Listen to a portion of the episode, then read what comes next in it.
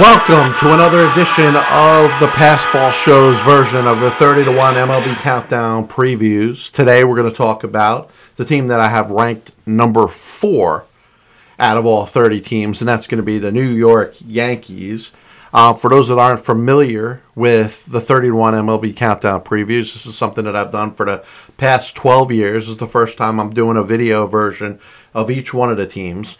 Um, start with the over unders, play a little bit, win total over under, a little bit more, a little bit less, and then I come up with a, a win total, and then I rank that and see where it ranks with the other 30 teams in Major League Baseball. Count them down in inverse order from the team with the worst record to the best record. So the team with the worst record's got 30, the team with the best record has got number one. I got the Yankees sitting here at number four. The off season, they ended up losing former closer, Aroldis Chapman, um, middle of the rotation, towards top of the rotation starter, Jameson Taillon. Chad Green, who was a very big member of their bullpen for a handful of seasons, Matt Carpenter, who had 15 home runs and 128 at bats last year, and outfielder Andrew Benintendi. They gained Carlos Rodon, one of the best free agent pitchers out there in baseball, certainly the top left handed version, an absolute top of the rotation starter to go there, down with Gerrit Cole. Tommy Kahnle comes over, helps them out in the bullpen. If you're following the Yankees in their history, we know that they've won the World Series in 1923, 27, 32, 36, 37, 38, 39, 41, 43, 47. 49, 50, 51, 52, 53, 56, 58, 61, 62, 77, 78, 96, 98, 99, 2000, and 2009. You also would know that the Yankees have lost the World Series in 1921, 22, 40, 40, what, 42, right? And then again in 55, 57, 63, 64, 75, 2000, I'm sorry, 1981, 2001, and then 2003. So they've obviously been to more World Series, won more World Series, even lost more World Series than any other team in Major League Baseball history. And obviously, the expectation year in and year out is that it's going to be World Series or bust. And I understand why the fans are a little bit down. They have a little bit of a lull going on right now. If they happen to win the World Series in 2023, that would still be a 14 year gap, one of the longest in the entire history of the franchise. In fact, um, they came into the league in 1903 as a replacement for the defunct Baltimore Orioles franchise and didn't win a World Series until 1923. So that was 20 years from their inception.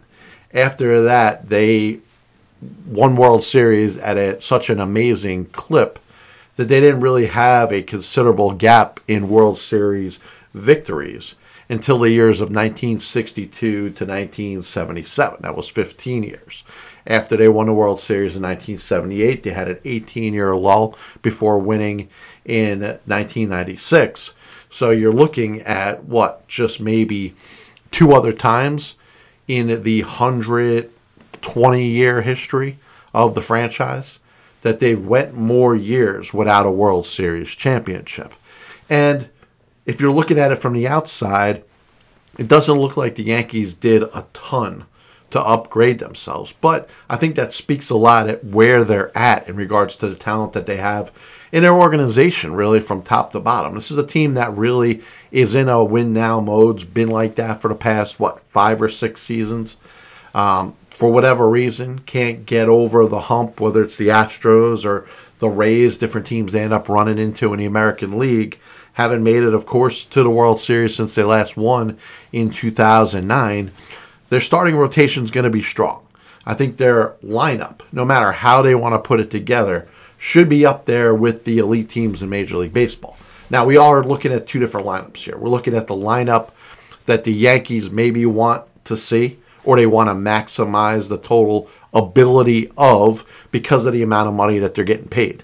And I'm talking about guys like Josh Donaldson, guys like Aaron Hicks, guys like Isiah Kiner Falefa. Players that maybe either a little bit past their prime maybe never had a prime, but are old enough where they should be expected in their own minds to get some playing time. Maybe the Yankees are pushing to get these guys in there. Obviously, Yankee fans, they want to see Anthony Volpe play shortstop. They want to see Oswald Peraza hopefully play second base if Volpe's not up playing shortstop. Oswaldo Cabrera, an infielder and outfielder. They saw last year one of their better prospects. They'd like to see him getting a ton of at bats.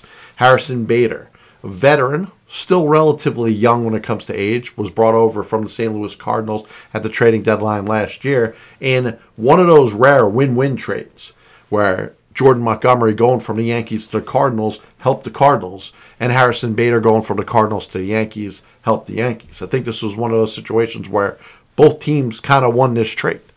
So, are you going to go with the lineup of LeMahieu, Judge, Rizzo, Stanton, Donaldson, Hicks, Bader, Trevino, and Kiner Falefa? Or are you going to go with the lineup of Judge, Rizzo, Volpe, Stanton, Peraza, Torres, Gleyber Torres, Oswaldo Cabrera, Bader, and Trevino?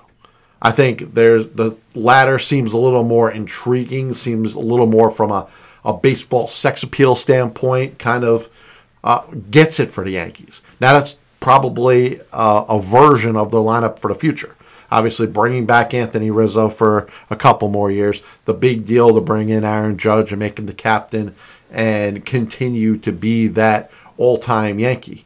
You know, it's nice when you get to be mentioned as far as being a franchise player in the same likes as Jeter, as Munson, as Mantle, DiMaggio, Gehrig, Ruth. Part of the reason that Judge ended up staying, but you look at the Yankees, I think their starting rotation, even to start the season, is going to be okay. Rodon's going to be out. You know, Montas is going to be out for a little while. Best fifth starter in baseball. Well, he's not the best fifth starter if he's not on the mound. And didn't pitch too well for the Yankees last year. But the, one of the things that the Yankees have had year in and year out is a solid and dependable bullpen. Not just in the back end, but getting from, let's say, the sixth or seventh inning to the ninth. They've had a number of different options. Now, they're going to need a couple things to work in their favor to get that this year. Clay Holmes won the closer job last year. You know, we'll see how he does in year two. Well, all it's going to take is a couple bad outings, and fans are going to turn on a guy. You know, or Aroldis Chapman, for all those years and all those big hits and big home runs he gave up, gave you a lot of durability. You could trust him in the ninth inning for a number of seasons sometimes got to go by before Clay Holmes is able to earn now. Now, they don't necessarily have a backup closer. Jonathan Loáisiga is probably the most prepared. Wandy Peralta could pitch in that role if he needs to. He was very good for the Yankees last year. Lou Trevino came over in the Montas trade. I think he was better than his overall stats last year.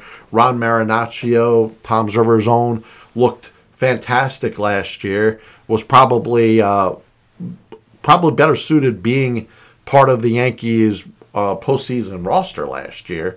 Was in and out.